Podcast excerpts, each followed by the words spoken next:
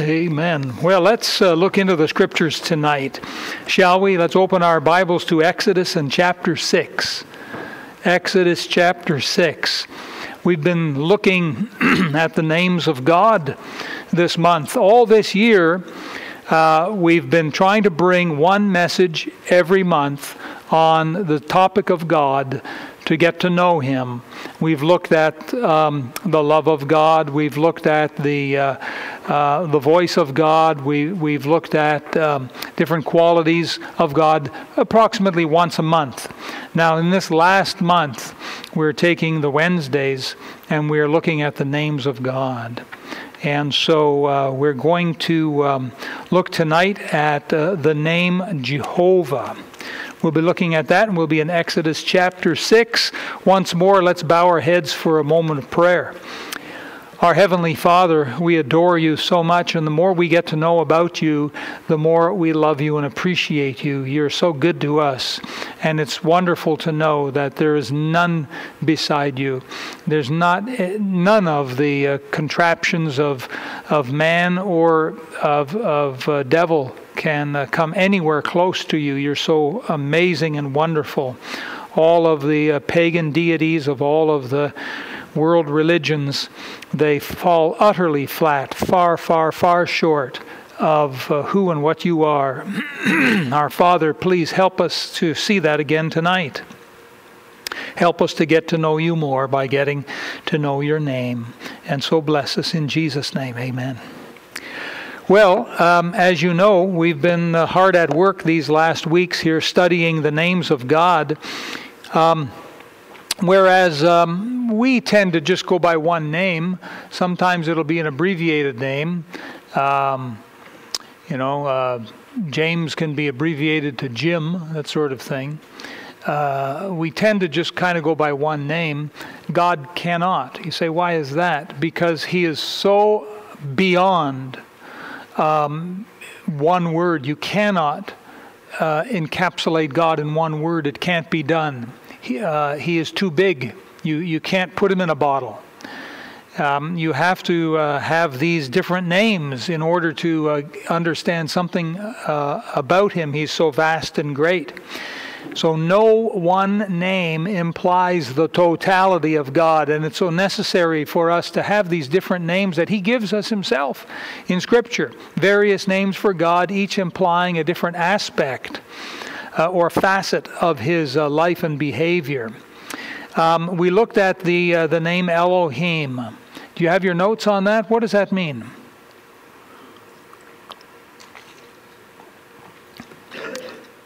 Who can say Elohim? Anyone? Don't let the Bible college guys answer it. What do they know? Huh? the rest of us normal people. What does Elohim mean? You have it written down? Okay, if I give it to you again, would you write it down? Yes? Okay, it's the strong one the putter forth of power. He's a powerful God. He's the God who has all the power, as Elohim. Another name that we studied was Adonai. Adonai. Now, do you remember what that means? What? Can't hear you. It's a long distance up here. have to shout louder. A little louder? Owner, mm-hmm. master, yes. Hmm? Lord, supreme Lord, yes. Uh-huh. Uh, all of that is true. That's the whole idea of Adonai. Remember that uh, Elohim and Adonai are plurals. And then last Wednesday, we studied about Shaddai. Shaddai. And what does uh, Shaddai mean? Hmm? What, what aspect? You have to speak loud, I'm sorry. Provider, yep. Provider. It's probably an all around good word, I suppose. Provider. Uh, a nourisher. Remember the root word of Shaddai, and it's likened unto a, a, a, mother with her brand new child, and everything the child needs will be found with the mother. And this is how God is toward us, everything we need.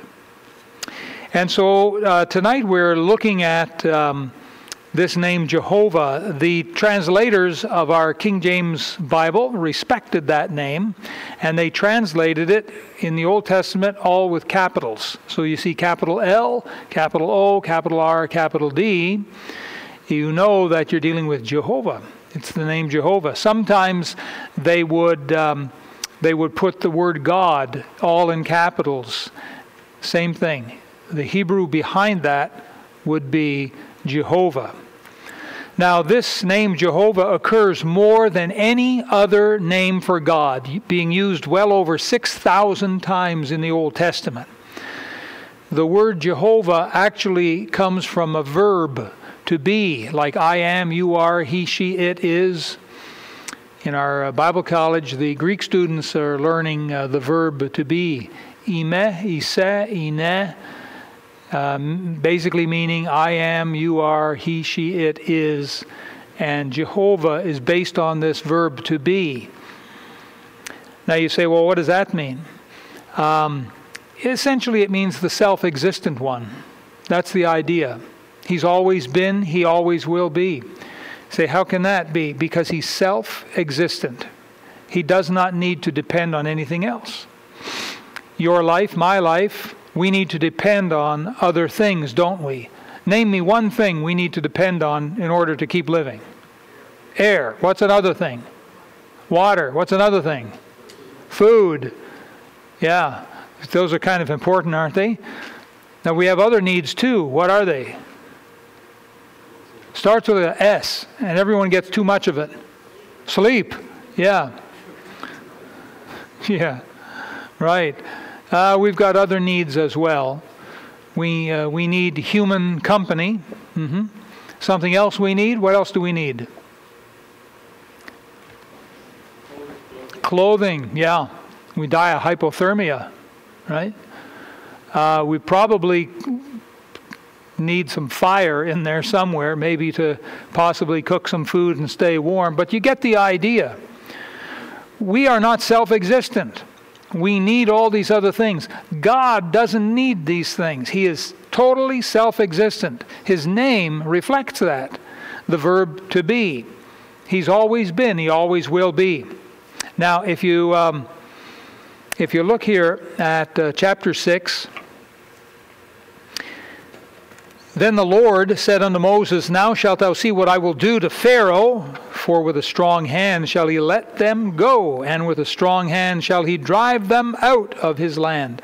And God spake unto Moses and said unto him, I am the Lord. Notice capital L, capital O, capital R, capital D. What's the Hebrew word behind that word Lord? Say it. Jehovah, right. Uh, verse 3 And I appeared unto Abraham uh, that being back in Genesis 32, and uh, unto Isaac um, and uh, unto Jacob by the name of God Almighty, but by my name Jehovah was I not known to them. So you have this tremendous revelation of himself, Jehovah. Now, just turn back two pages to chapter 3 chapter 3, you've got God explaining to Moses um, who he is. Moses, of course, is in the wilderness. He, um, he sees the, uh, the bush on fire, and he goes near to see what this is all about because the thing won't stop burning. It's like one of those um, comic characters, the Burning Man or something, you know, that he just keeps burning. He throws fireballs at the bad guys and stuff, and he's just all in flame. That's that's some Johnny Flame. I, did I get it right? Did I get that one right? Johnny Flame? No. Well, one of someone, yeah, some fantastic guy.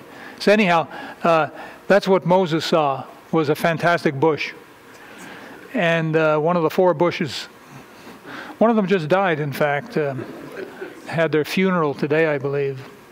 George H.W. Bush. But this is the original Bush, though. Genesis chapter 3.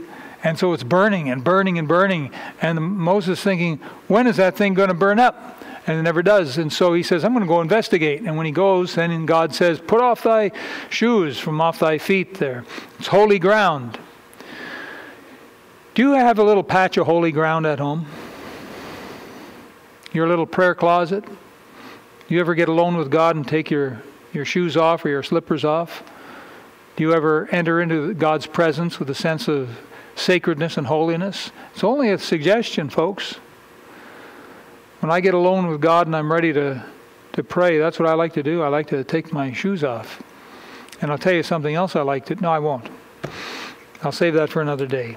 Another little funny habit I have. But you need a few funny little habits, right? Just to make it special for you. Your special time alone with God.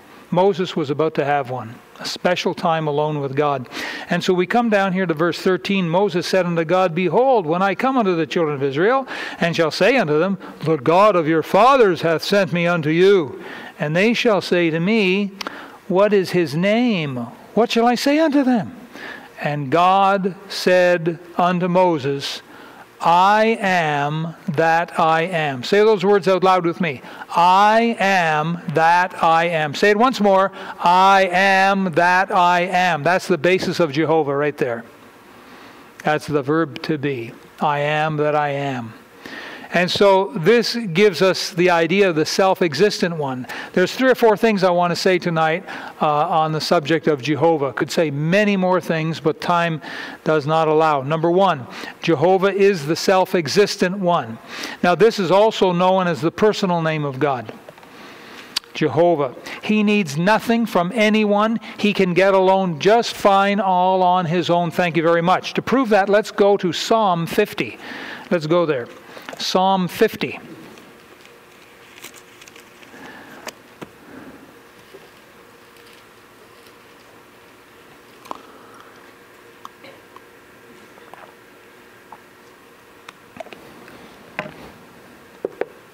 Psalm 50.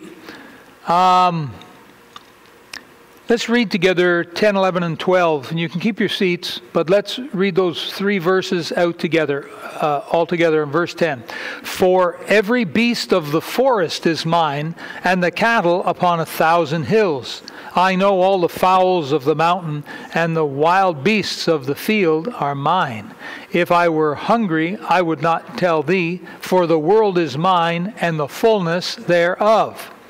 So anything that God needs, or God wants, he only has to speak the word and it's his. Being self existent means that no one can overpower him. He cannot be overpowered, otherwise, he would not be self existent. He would cease to be self existent. Being self existent means that he's beyond the barriers of time and space. He doesn't grow old like we do, he doesn't grow feeble like we do. He's beyond all of that. He is totally self existent. We really need to get a concept of who God is. We really do. So, why does a self existent God want to have anything to do with a problem called the human race? And the answer is given to us in John 3:16, for God so loved this lousy human race. For God so loved the world. He's a God of love is what He is. This is the only answer we have, and we only have the answer because God tells us it's the answer.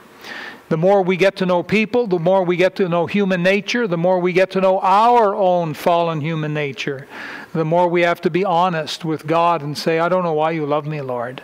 There's nothing really lovable within me if ever we get to the point of thinking, well, I'm pretty good, I'm pretty good stuff, I'm, you know, I look good, I talk good, I walk right, I smell right, you know, everything about me is just, you know, right bang on. I'm, I'm on the up and coming. Boy, oh boy, watch out, world, here I come. Boy, we're on thin ice. Pride goeth before a what? A fall, yeah. And uh, we're already into winter now, aren't we? We're beyond fall. Wow. We're right into winter. Pride goeth beyond the fall before a fall. A little bit of humor there, poor humor. Throw that stuff out. Well, God is love. He's a God of love, and He not only created us, but He also wants to provide for us. And that actually brings us to point number two about Jehovah, uh, because He takes this this name, it's linked together. Listen to this Jehovah Jireh. Have you ever heard that? How many have ever heard that? Raise your hand if you've heard that. Okay, good. No, you all just heard it now. So let's go back to uh, Genesis chapter 22. Genesis chapter 22. And let's look at Jehovah Jireh. Wow, what an amazing story. The story here Abraham was maybe 116 years old. He'd been saved maybe 40 years. And um, we've got his son, um, Isaac, was probably 16, something like that. We don't know for sure, but somewhere maybe around that. And so God says to him, Take now thy son, in verse 2, thine only son Isaac, whom thou lovest. It's, it's interesting, isn't it, that God had to include that. He just didn't say, Take thy son Isaac and get thee into the land of Moriah. He had to really kind of rub it in. Take now thy son, thine only son Isaac. Oh, yeah. Oh, yeah. As if Abraham said, Yeah, I forgot. He's my only. Yeah, no, God said it for the emphasis. And then he went on, he didn't stop there. He says, Whom thou lovest. Oh, yeah, all right, I know the one you mean. And then go into this land that I'll show you and offer him there as a sacrifice to me. It's like God was rubbing it in, really testing him. Boy, that must have been a test. You and I will never go through that test. God will never put you through that test. Abraham was the only man in the whole Bible that God ever put through that test. And even then, God stopped him before the knife came down. Remember that? And then God had a provision. And so, as we get down in the chapter here, we find it in verse 11. The angel of the Lord called unto him out of heaven and said, Abraham, Abraham. He said, Here am I. And he said, Lay not thine hand upon the lad. That's why we know that he wasn't a growing man. Otherwise, he'd be called a young man. He's a lad, and so he would still probably be in his teens. I know there's no teenager wants to be called a lad, right? I know that. But anyhow, that's what the angel said. Neither do thou uh, anything unto him, for now I know that thou fearest God, seeing thou hast not withheld thy son, thine only son, from me. He could have added the words, whom thou lovest, but I think he knew that. And so, verse uh, 13 Abraham looked up, and behold, there's a ram caught in the thicket. A ram is a male sheep. Male sheep have horns that can sometimes grow, you know, quite, quite large, and one must have escaped from someone's flock. It, it happens. They're out there grazing, and you know, farmer, the shepherd goes out and counts them, and all. There used to be a hundred, now there's only 99. And he tried looking, couldn't find it. Wolf must have got it. Bear must have got it. Lion must have got it. Well, this guy, this sheep here, wandered up the side of the mountain. Is what he did, and we figured it was up there where um, uh, the temple was built. You know, uh, what is it? Uh, 2,000 years later, or no, less than that. What am I talking about? No, in uh, Solomon's day. So that would have been uh, five, six hundred years later. Uh, so anyhow, here he's up there and he sees the ram caught in the thicket by its horns. It couldn't get out, couldn't get out. And as Abraham's getting closer, you know, the ram's probably shaking. Abraham just grabs the thing and brings it over. And verse 14, and Abraham called on the name, called the name of the, that place. Say it out loud with me. Here we go. Jehovah Jireh. As it is said to this day, in the mount of the Lord it shall be seen. Uh, the idea is the provider. Jehovah is more than just the self existent one. Here he's linked together with Jireh. And so we have the provider. The idea of Jireh actually means to see or to, uh, to foresee, like a prophet. The prophet would foresee. Um, God always provides when the time comes. Story of a father who was going to take a little train ride with his daughter years ago. And so they're in the car driving to the train station, and she's starting to get a little concerned. She says, Daddy, yes, dear, you know I have no ticket for that train. Well, that's all right, dear. Uh, it'll, there'll, there'll be one there, you know, when we, we get there. And so she said, All right. And she was still very concerned. And so they're driving, and they get there, and they park the car, and they get out. Daddy, I still don't have a ticket. We're here.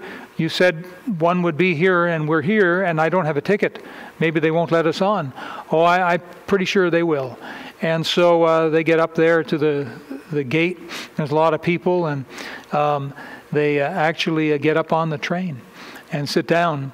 And she's really nervous now. Daddy, I don't see the ticket anywhere. Oh, it'll show up, honey, don't worry. And the conductor came and, tickets, please, tickets, please. And uh, he, she's watching him come down, you know, tickets. He punches the ticket, punches the ticket, and he's getting closer, and she's getting, you know, f- freaked to hear a bit. And, and honey, he said, Dad, it's all right. It, it'll be fine. And so finally, when the conductor came, Dad reached in his pocket and took out two tickets. And just at the time when they needed it, there they were. And you know something? That's how God provides. Oftentimes, it's not well in advance, it's right at the last moment. Boy, does that ever do a number on your faith, huh? And you think, oh, I'm going to die this time. And right at the right moment, God provides. God provided for me many years ago when I was a single man and I had driven, I was living in Ottawa, and I drove up to a little town called Smiths Falls. And I remember coming back, and it was in the wintertime, and it snowed that afternoon. It was on a Sunday. And the roads were kind of snowy, and I was driving too fast. Don't tell anyone this, okay? This is a secret story. I'm only telling you. And I had a great big boat of a car, one of those big old uh, 1967 big boats, you know. The thing drove like a dream. It was a Galaxie 500. Brother Ernie, did you ever own a Galaxie 500? Lucky you. Bigger?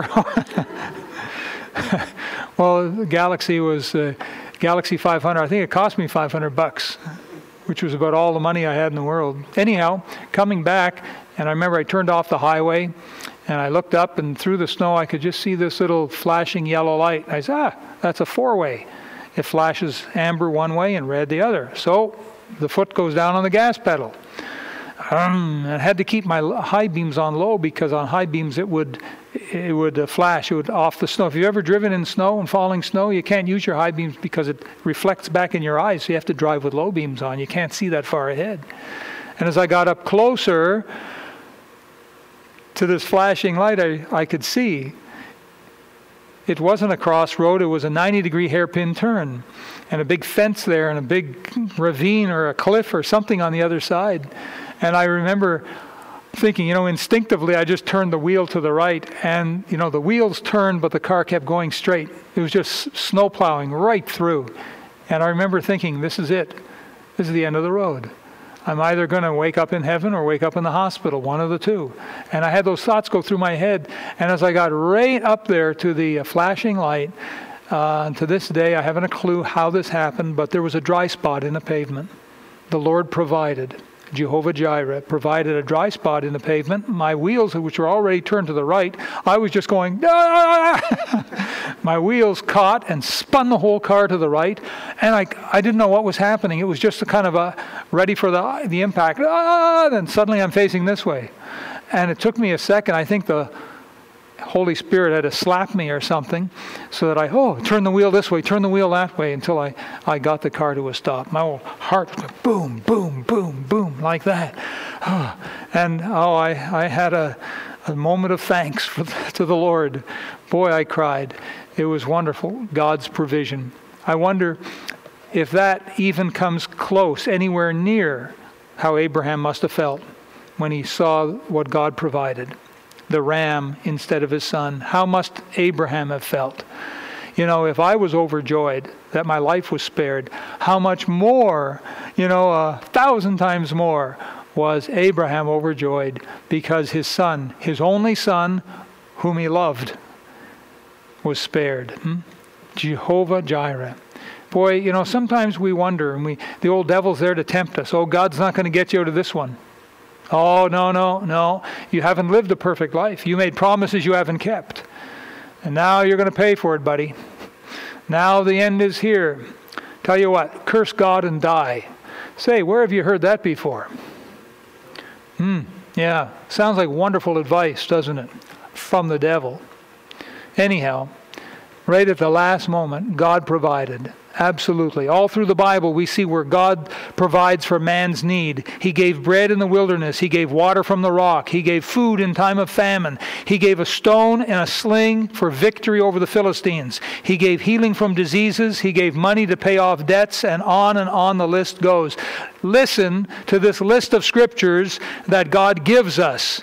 Luke 12:24 Consider the ravens for they neither sow nor reap which neither have storehouse nor barn and God feedeth them. How much more are ye better than the fowls? Consider Philippians 4:19 But my God shall supply all your need according to his riches in glory by Christ Jesus. Consider 2 Corinthians 9:8 And God is able to make all grace abound toward you that ye always having all sufficiency in all things may abound unto every good work. Consider 2 Corinthians chapter 12 verse 9. And he said unto me, My grace is sufficient for thee, for my strength is made perfect in weakness. Most gladly therefore will I rather glory in my infirmities, that the power of Christ may rest upon me. The thought of Jehovah Jireh being the great provider should be a powerful move on your heart. In fact, the truth of Jehovah Jireh was so powerful upon the heart of a pastor songwriter named Don Moen that he wrote the following song Jehovah Jireh, my provider, his grace is sufficient for me, for me, for me. Jehovah Jireh, my provider, his grace is sufficient for me. There's more words to the song, but you get the idea. Missionary to China, Hudson Taylor had complete trust in God's faithfulness. In Hudson Taylor's own handwriting, in his diary, he wrote these words Our Heavenly Father is a very experienced one. He knows very well that his children wake up with a good appetite every morning. He sustained three million Israelites in the wilderness for 40 years. We do not expect he will send three million missionaries to China, but if he did, he would have ample means to sustain them all. Depend on it. God's work, done in God's way, will never lack for God's supply. Isn't that exciting? Wow, we can learn something from these men and women who really walked with God. There's lessons there for us. The provisions, the gifts for us by Almighty God are absolutely legendary. But I want to remind you that His greatest provision for you and I is His free gift of salvation, found only in Jesus Christ. Now, this brings us now to the third point tonight. Jehovah is a sacred name. Not only is Jehovah the self existent one, not only is Jehovah linked up with Jireh, the provider, but we learn that Jehovah is a sacred name. You know, these days, not much is sacred. And it's so sad, isn't it, that uh, even a lot of Christian people don't realize the sacredness. And uh, in some Christian circles, God is referred to as, as a good old 10-4 buddy, slap on the back, Jack. Hey, how you doing, bud? And that's almost how they refer to him. In many churches, you know, they uh, they have a you know applause for this and applause for that, and then hey, let's give the Lord a big round of applause, and they they do that kind of thing. And I think that that is not right. I don't think that belongs in the house of the Lord. That's not how we would treat the Queen. Hmm? We wouldn't have the Queen you know, in all her royal dignity, uh, sitting there with all of her entourage and all of the royal guards and so on, the dignitaries from around the world, and someone sings, and we have a you know round of applause, you know, for who just sang, and hey everyone, let's just have a round of applause for the Queen here. It just kind of doesn't, you know, it kind of brings her down, and so we don't want to bring God down, you know, to someone whom we just applaud like an entertainer. That's not right. But there is so much unsacredness amongst Christians today. I know the world is totally unsacred. This name of God, Jehovah, became so sacred to the Old Testament saints that in their copies of the Old Testament scriptures, they actually removed the vowels, leaving four consonants. We would know them as YHWH. And it's often pronounced Yahweh. Now, I know that there's different schools of thought on this. I understand that too. I study it too. But this Yahweh, this, these four letters became known as the Tetragrammaton. The tetragrammaton, the word tetra is Greek, it means four. Grammaton is also a Greek word and it means something written down or, or a word, something written. And so tetragrammaton refers to a word of four letters. And that's how we get the YHWH, the Yahweh. In the Greek translation of the Old Testament, the Septuagint, they would substitute um, this Jehovah, this Yahweh, for uh, Kurios, Lord. Um, you're there in Genesis. Let's just go over to Exodus, shall we? Exodus. I, I just want to point this out just because I think it's important for us. Exodus chapter 20.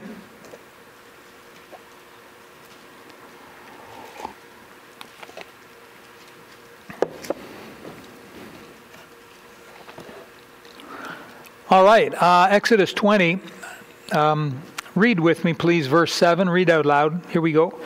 Thou shalt not take the name of the Lord thy God in vain, for the Lord will not hold him guiltless that taketh his name in vain.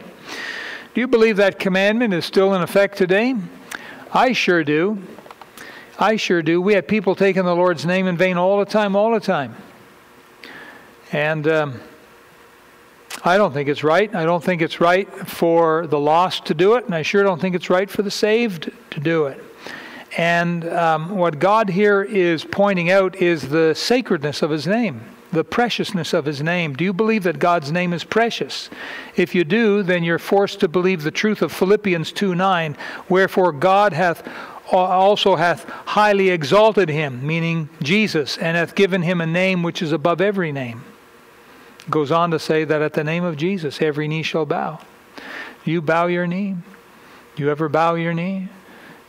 When you pray, you bow your knee. That's why I think it's a good idea when we go to prayer as a church, we bow the knee. I think that's important that we get on our knees. We humble ourselves before the Lord. We show Him by bowing the knee. We show Him that He is the boss, He is the Lord. We are His subjects. So it's just a thought there. There is no higher name, I believe, than you can that you could be called by than a Christian. I think that that is, and yet at one time it was a derogatory term.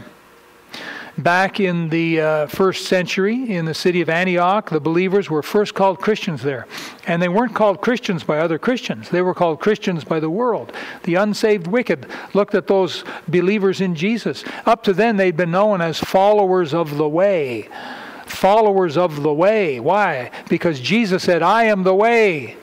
And that's what the Christians were telling others. Jesus said, I'm the way, I'm following Jesus. Oh, you're a follower of the way. They were followers of the way. But then in Antioch, they started being called Christians, little Christs, Christian, Christians, little Christs. And I know it's a derogatory term in the eyes of the world, at least it was anyhow, but uh, I think that it's one of the greatest names that you and I can be called by because it's like we're being called by His name, isn't it? It's something interesting to think about. So, are you living like a Christian should? This brings us to our last point tonight. And this may be the very best reason for the name of Jehovah. Now, so far we've looked at Jehovah, the self existent one. And just understand this, folks. There is absolutely nothing he needs. He has everything. And for all eternity, up until when he said, Let there be light, and he started to create the world, right?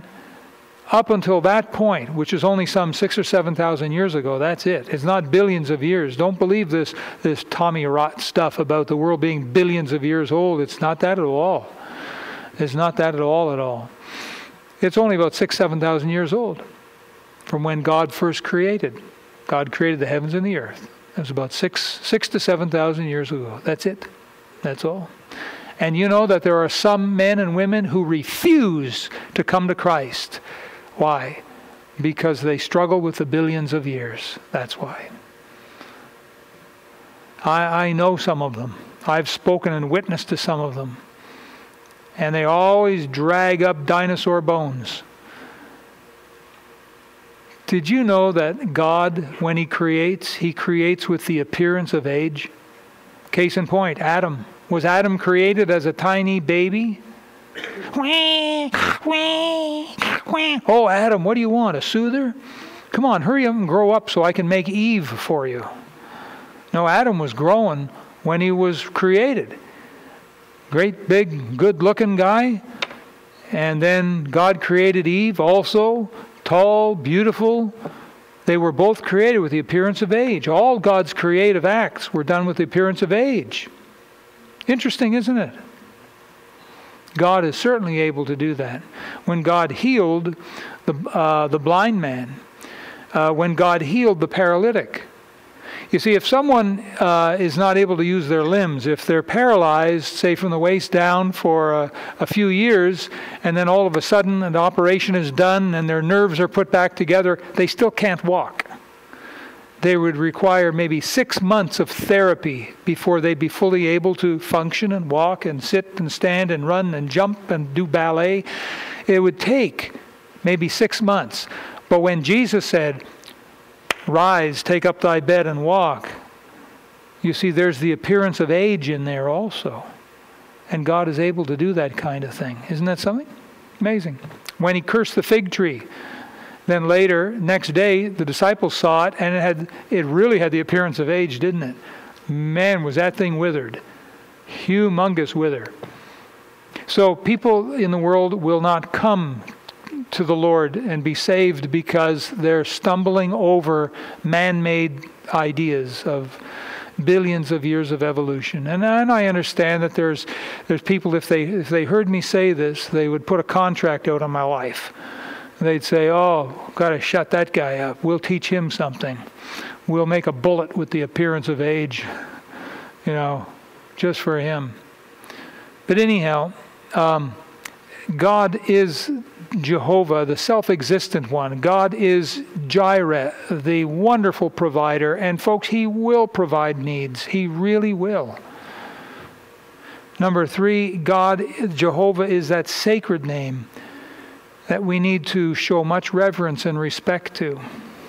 And number four, Jehovah is also the covenant name of God the covenant name. Jehovah God enters into covenant. What's a covenant? A covenant is an agreement where God is involved. You'll find that in the scriptures that when God is involved, it's called a covenant. When God is not involved, when there's just two men, it's an agreement. But when God gets involved, it's known as a covenant. So it's an agreement where God is involved. And he gets into covenant with his people. Now, what I'm about to tell you is different from salvation. Salvation has never changed. It's always by grace through faith. In the Old Testament, New Testament, Abraham got saved by grace. We get saved by grace. Moses got saved by grace. Getting saved has never, ever changed. But what comes after that has changed. That's the covenant part, where God enters into a covenant with his people on how they'll behave together. All right? It's like a business agreement, if you will. And so in the Old Testament, uh, essentially under Moses, there was a covenant of law. The law was not to get anyone saved. The law was how the people of God were to live for God and respond to God. It was on the basis of law. And um, they were to live the law, and they failed.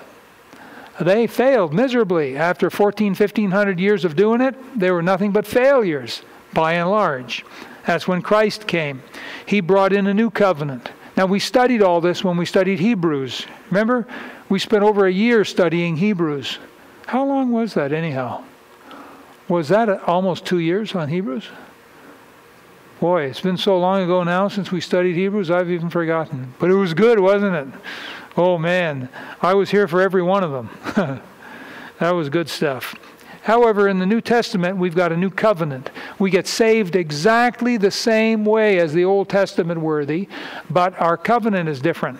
Now we're no longer under the covenant of law, where we have to obey all of these various laws and so on.